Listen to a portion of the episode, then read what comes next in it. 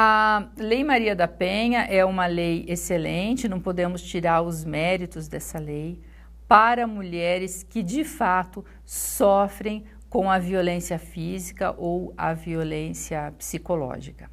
O grande problema que acontece é que nos, na, nas falsas acusações, né, nas falsas medidas protetivas baseadas na Lei Maria da Penha, a mulher que se diz constrangida ou que se diz agredida, ela não deixa a medida protetiva lá na vara criminal. Ela imediatamente, assim que consegue, leva para a vara de família.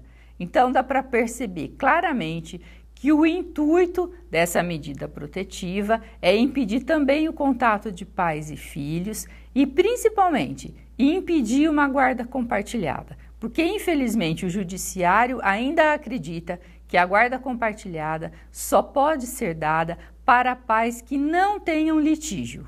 Com isso, uma medida protetiva que ela traz lá da esfera criminal e junta no processo de família, acaba sendo uma oportunidade para a mãe alegar: não posso ter guarda compartilhada porque eu não converso com o pai das crianças. Nós não podemos trocar e-mail, ele não pode me mandar WhatsApp. Logo, a guarda compartilhada não vai ser possível.